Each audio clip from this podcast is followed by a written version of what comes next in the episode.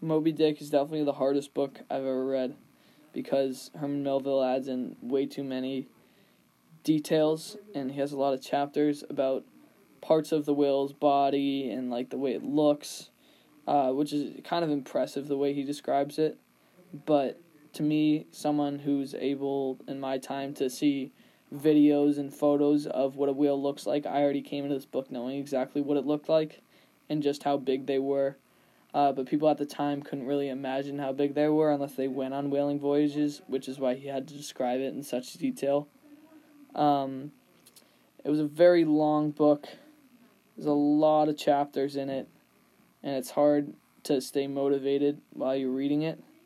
But I think everybody should read it in their English class. I think it's kind of important to read it in high school because you do learn a lot from it. You learn a lot about reading hard books because in college you're going to have to read a lot of books that have the same like writing style and like difficult, you know, difficult style to read.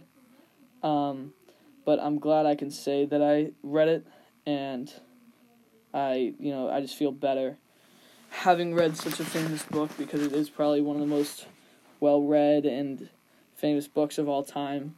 There's a lot of you know essays on it that you can read and um, I'm just happy that it's over because it was a lot of work, but um, it it does have some rewards. It's not all bad.